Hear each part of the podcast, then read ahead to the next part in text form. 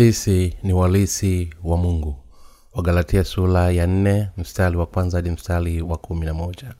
Lakini inasema ya kuwa mlisi wakati wote awapo mtoto hana tofauti na mtumwa angawa ni bwana wa wote bali yu chini ya mawakili na watunzaji hata wakati ulipokwisha kuamliwa na baba kadhalika na sisi tupokuwa watoto tulikuwa tukitumikishwa na kawaida za wanakwanza za dunia. Hata ulipowadia utimilifu wa wakati mungu alimtuma mwanawe ambaye amezaliwa na mwanamke amezaliwa chini ya sheria kusudi awakomboe hao waliokuwa chini ya sheria. Ili sisi tupate kupokea hali ya kuwa wana na kwa kuwa ninyi mmekuwa wana wa mungu mungu alimtuma roho wa mwanawe mioyoni mwenu aliyaye aba yani baba. Kama ni hivyo wewe si mtumwa tena bali u mwana. Na kama u mwana basi u mrithi kwa mungu. Lakini wakati ule kwa kuwa hamkujua mungu mliwatumikia wao ambao kwa asili si miungu. Bali sasa mkiisha kumjua mungu zaidi kujulikana na mungu kwa nini kuyarejea tena mafundisho ya kwanza yaliyo manyonge yenye upungufu ambayo mnataka kuyatumikia tena mnashika siku na miezi na nyakati na miaka nachelea isiwe labda nimejitabisha bule kwa ajili yenu. Mtume paulo alisema kuwa ingawa watakatifu na wahudumu wote ni warithi wa mungu ambao watarithi ufalume wake wakati wanaishi hapa duniani sio tofauti na watumwa na wako chini ya wasimamizi kwa muda na kwamba wanateseka chini ya mambo ya ulimwengu kwa muda mfupi alisema ingawa tunaishi kama watumwa katika ulimwengu huu kwa muda mfupi tusisahau kuwa sisi ni wana wa mungu ambao tutarithi utajiri wote wa mungu baba. Ujumbe huu haukuzungumzwa tu kwa watumishi wa mungu na watu wake wote wakati huo lakini pia unasemwa kwetu pia leo kutufanya tuwe watoto wa mungu.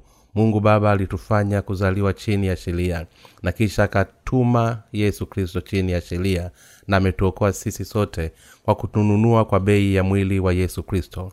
Kwa hiyo mungu ametuchukua sisi tunaoamini kweli hii kama wana wake na binti zake na roho mtakatifu ambaye amekuja mioyoni mwetu kuzaliwa mara ya pili hutuwezesha kumwita mungu kama aba baba yetu. Kwa kweli kama vile mtume paulo na mababu zetu wa imani tunatamani pia kuishi na bwana hivi karibuni. Ikiwa tutamwendea au atakuja kwetu. Tunatumaini kubwa la kurithi na kufurahia urithi wa bwana. Tunaamini bila kujua kuwa sisi ndio tutarithi na kufurahia utukufu wote na utukufu ambao mungu baba anao. Watu wengine wanasema kwa neno lote lililoonyeshwa katika ufunuo ni mkusanyiko usioaminika wa maneno ya ajabu. Kuna wale ambao hutumia hoja za kisayansi vibaya kuwazuia wengine kuamini neno la mungu wanachukua wale wanaoamini katika neno lake kana kwamba ni matapeli lakini watu hawa wanakosea. Bibilia inasema kwa abrahamu alimfuata bwana kulingana na neno la mungu na watu wote wa imani ambao waliamini katika neno la mungu pia waliishi kama yeye kwa imani na kupumzika mbele zake. Sasa wanangojea kurudi kwa bwana na mungu alituahidi kwamba wakati wake utakapofika bwana wetu atatuinua kutoka duniani na tuishi naye katika ufalme wa milenia. Bwana alituambia kwamba atawafanya wenye haki wafurahie utukufu milele. Tunaamini ahadi yake. Hakika sisi ni warithi wa bwana. Ninaamini kwamba tutapoingia kwenye ufalme wa milenia tutasimama mbele ya bwana atatufuta machozi yetu atatulinda atatubariki na atatupa kila kitu tunachotaka. Na tutakapoenda kwenye ufalume wake baada ya kuishi duniani hapa kwa muda mfupi utukufu ambao tutapata na kufurahia utakuwa mwingi na wa milele zaidi ya maelezo yoyote. Urithi urithi wa mungu humaanisha ufalume wake kama maombi ambayo bwana aliomba akasema ufalume wako uje. Matayo thula ya sita mstari wa kumi ufalume wa, wa mungu tayari umeshaingia mioyoni mwetu. Tunapoishi maisha yetu yote kwa kueneza injili kwa kweli tutaingia kwenye ufalume wa mungu na bwana atakaporudi ahadi hizi zote zitatimizwa. Basi bwana wetu atarudi lini? Je ahadi hii ya kurudi kwa bwana itatimizwa lini? Hatujui ni lini itakuwa lakini kile kilicho wazi ni kwamba hakika atakuja tena katika siku za usoni. Tunaamini katika hili. Tunaamini kwamba kabisa kuwa hakika itafanyika kwa watu wote wa mungu. Kuishi katika ufalume wa bwana kama mto unavyopita baharini na kupita kwa wakati tunakaribia siku ambayo tutarithi ufalme wa mungu. Hivi karibuni wakati utafika wa wewe na mimi kurithi ufalme wa mungu na kuwa miliki yetu. Kila saa inapita hata kama saa imesimamishwa na wakati unaenda kurudi bila kujali. Ikiwa tunaishi kwa siku moja au mbili saa hiyo inaendelea haijalishi tunafanya nini. Hata saa hii tunapoabudu wakati unapita tunapokula chakula cha jioni tunapomtumikia injili ya maji na roho au tunapoomba tunapocheza mpira wa miguu tunapokuwa na mawazo hasi au mazuri saa bado inaendelea kugonga na wakati utakapopita siku iliyoahidiwa itakuja na hakika tutarithi ufalume wa mungu tutarithi ufalume wa mungu bila shaka. Tunaamini kwamba tutarithi utukufu wote wa mungu kuishi na mungu wetu katika utatu wake baba mwana na roho mtakatifu. Hivi ndivyo mtume paulo anaongelea hapa. Paulo alitaja mara kwa mara imani tumaini na upendo kama sifa tatu ambazo watakatifu wanapaswa kuweka ndani ya mioyo yao katika maisha yetu ya sasa. Pia lazima kuwe na imani. Tunaamini na upendo hili ni tumaini kwamba ufalume wa mungu na utakamilika kwetu kwa wakati unaofaa. Hii hutufanya tuvumilie kupitia shida zetu zote na kukimbia mbio za imani mpaka tufike mwisho wake. Waumini wenzangu kulikuwa na wakati ambao mimi pia nilikuwa nimejaa nguvu za ujana lakini wakati umekwisha kupita kiasi kwamba sasa ninakaribia katika uzee wangu sitaweza kuuzuia wakati hata nijaribu mara ngapi. Nilipokuwa mchanga wakati haukwenda haraka lakini ilikuja hatua fulani maishani mwangu wakati saa ilianza kwenda haraka sana. Vijana nchini korea lazima wajiunge na jeshi wakiwa na umri wa miaka ishirini. Kila mmoja wao wanapokea ilani ya kuwa na uchaguzi wa mwili ili aandikishwe katika kazi ya jeshi. Na wakati unapoongezeka kutoka hapo baadaye kabla ya hapo wakati ulikuwa unakwenda polepole sana kwangu. Lakini tangu wakati huo wakati ulikwenda haraka sana mpaka kufikia miaka thelathini arobaini na hamsini ulinijia kama mshale wa kuluka. Nilikuwa najiuliza nitafika lini miaka stini lakini nimepita tayari miaka hamsini na sasa ninakaribia miaka stini ingawa moyo wangu bado ni mchanga wakati umepita na mwili wangu unaonyesha kuwa nimepita miaka hamsini. Sasa wakati mwingine zaidi unakuja je pia vipi kuhusu kuvuka mto wa mauti? Ni nani yuko upande mwingine wa mto huu wakati tunavuka. Bwana anatusubiri hapo. Je ni wapi mahali ambapo bwana atatutuma maraika kutukaribisha? Ni mahali ambapo bwana wetu yuko mahali pazuri zaidi paitwapo mbinguni. Ni mahali pazuri zaidi kwa kuwa mungu wetu yuko na kuna mazingira mazuri sana yatatungojea.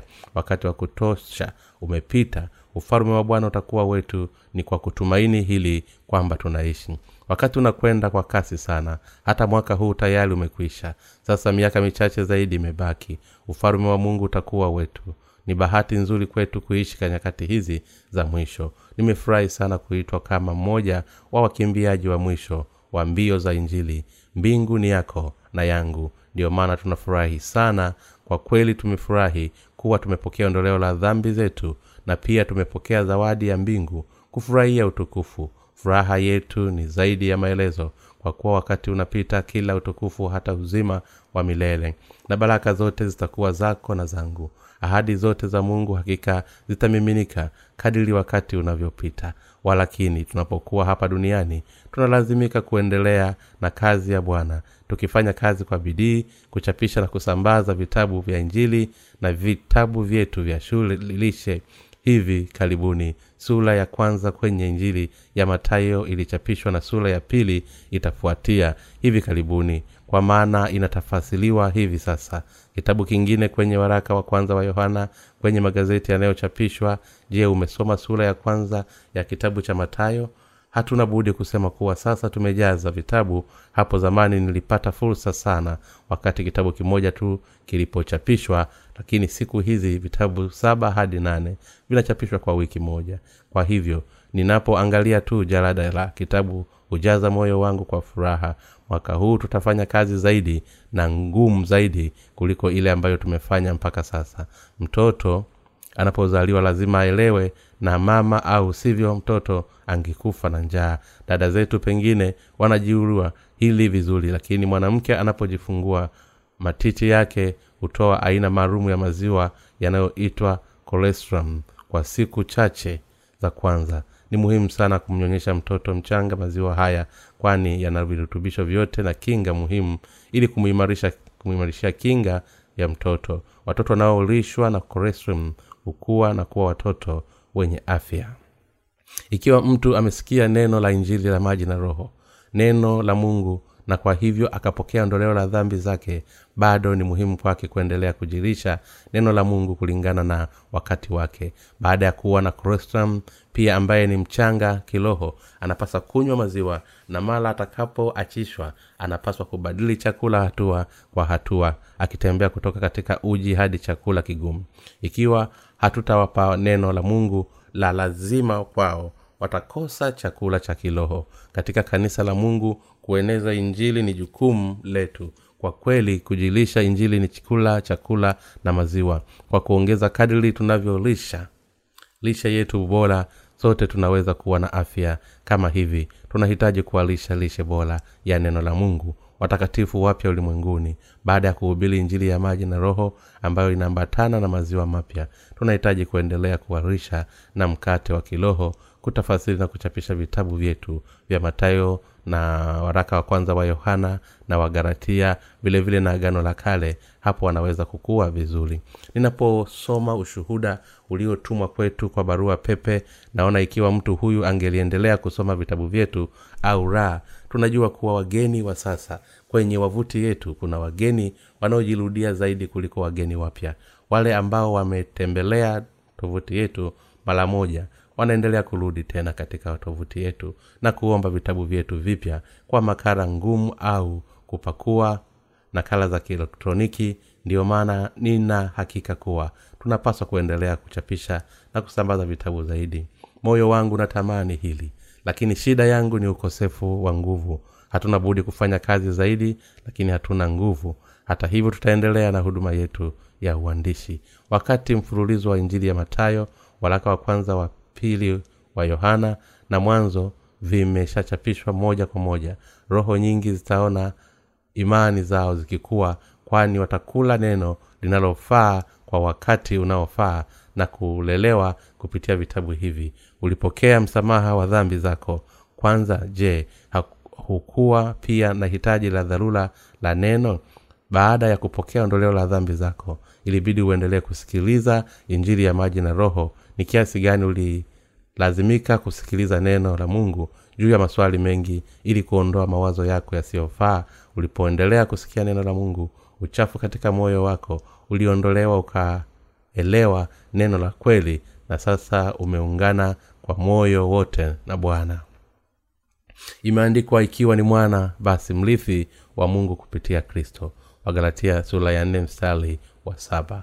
Waumini wenzangu je wazazi wako wa mwili wana uwezo wa kukuacha na utajiri kama urithi wako? Inasemekana kwamba wazazi watakapokuwa matajiri watoto wao wanangoja kwa hamu kupitia urithi. Wakifikiria ikiwa nyakati zitapita tu kila kitu cha wazazi wangu kitakuwa changu. Kwa hivyo kuna watu wengi ambao hutamani kwa sili kupewa wao. Wakati wazazi wao wanazeeka na wanapougua. Umeacha kitu cha thamani sana kwa watoto wako. Baada ya yote je haukuacha imani yako kwao? Ikiwa ni hivyo basi umeacha kitu cha thamani kwa watoto wako. Hakuna kitu cha thamani zaidi kuliko siki. Sote tumekuwa watoto wa kiroho wa mungu. Tulikuwa chini ya sheria lakini kupitia haki kama wana wa mungu yesu kristo ameondoa dhambi zetu zote kwa kuja hapa duniani kubatizwa kufa msalabani na kufufuka kutoka kwa wafu. Tena naye amemimina roho mtakatifu ndani ya mioyo yetu. Sasa kwa kuwa tuna roho wa mungu mioyoni mwetu tunamwita mungu aba baba. Je kuna yeyote kati yenu ambaye anasita kumwita mungu kama baba yake mwenyewe? Hapana hakuna. Je kuna dhambi mioyoni mwako? Hapana hakuna. Lawama kabisa kwa mtu yoyote anayeamini katika injili ya maji na roho. Je unaamini katika injili ya maji na roho? Ikiwa mtu anaamini katika injili ya maji na roho kwa moyo anaweza kujitambulisha kama mtu mwadirifu bila kusita. Kwa wakati mungu atashiriki nasi kila utukufu nguvu na mamlaka ambavyo yeye anavyo tutashiriki pia kila cha mungu pamoja na bwana. Kama familia tutaishi pamoja naye milele kwa sasa mahali hapa hakuna tofauti na kanisa la mungu. Wazo la familia ya kiroho linamaanisha kanisa la mungu.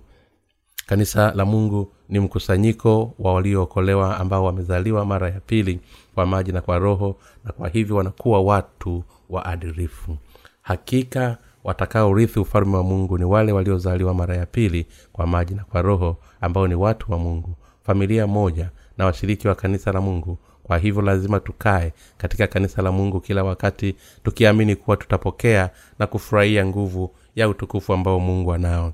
Ijapokuwa wakati mwingine tunanyanyaswa na kudhalauliwa na watu wa ulimwengu na tunafanya bidii kutumika injili tukiwa hapa duniani. Bado tunaweza kuishi kwa imani bila kupoteza mioyo yetu kwa vitu vya ulimwengu huu. Kwa maana sisi ni warithi wa ufalume wa mungu. Moyo wangu una imani isiyotikisika kwamba wakati wote nimebanwa na majukumu yangu. Nitaenda kusimama mbele ya uwepo wa bwana.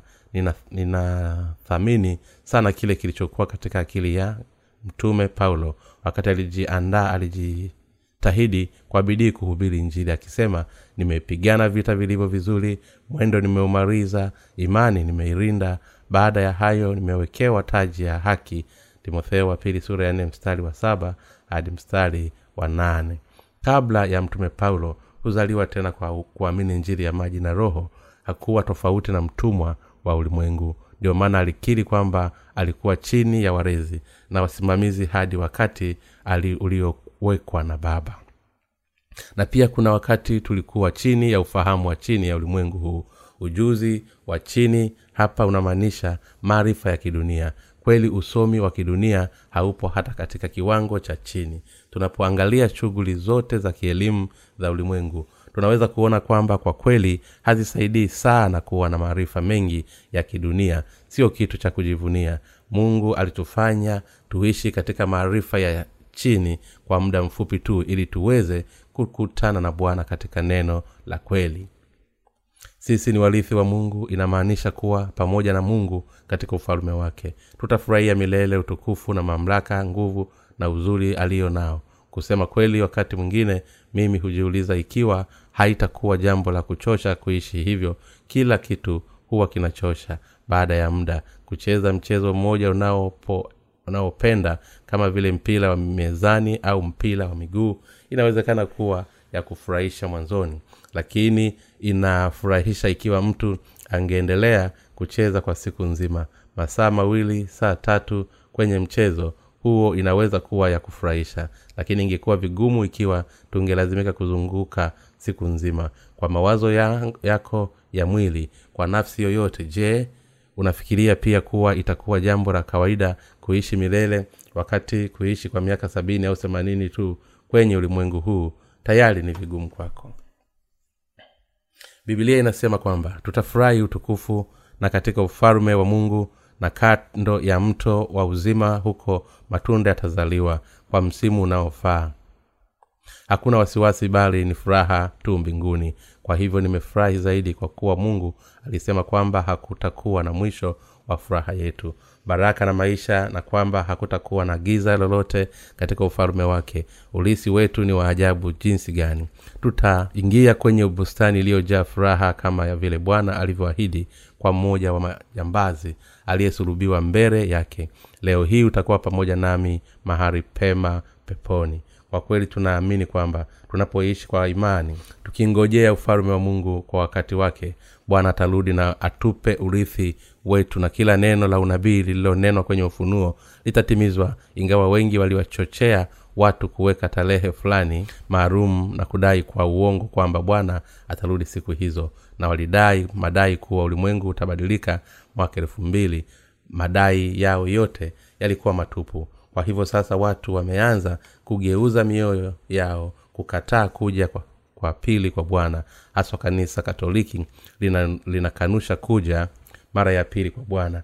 Ujanja sana. Wao hujifanya kuonyesha na kufundisha kweli lakini mwisho wanangoza watu kwa ukafili na hawazuii kuamini neno kama lilivyo. Hivyo ndivyo walivyo na ujanja. Ni ujanja gani kwa walimu wa uongo kudai kwamba wanaamini neno la mungu na bado wanazuia wafuasi wao kuamini neno la mungu?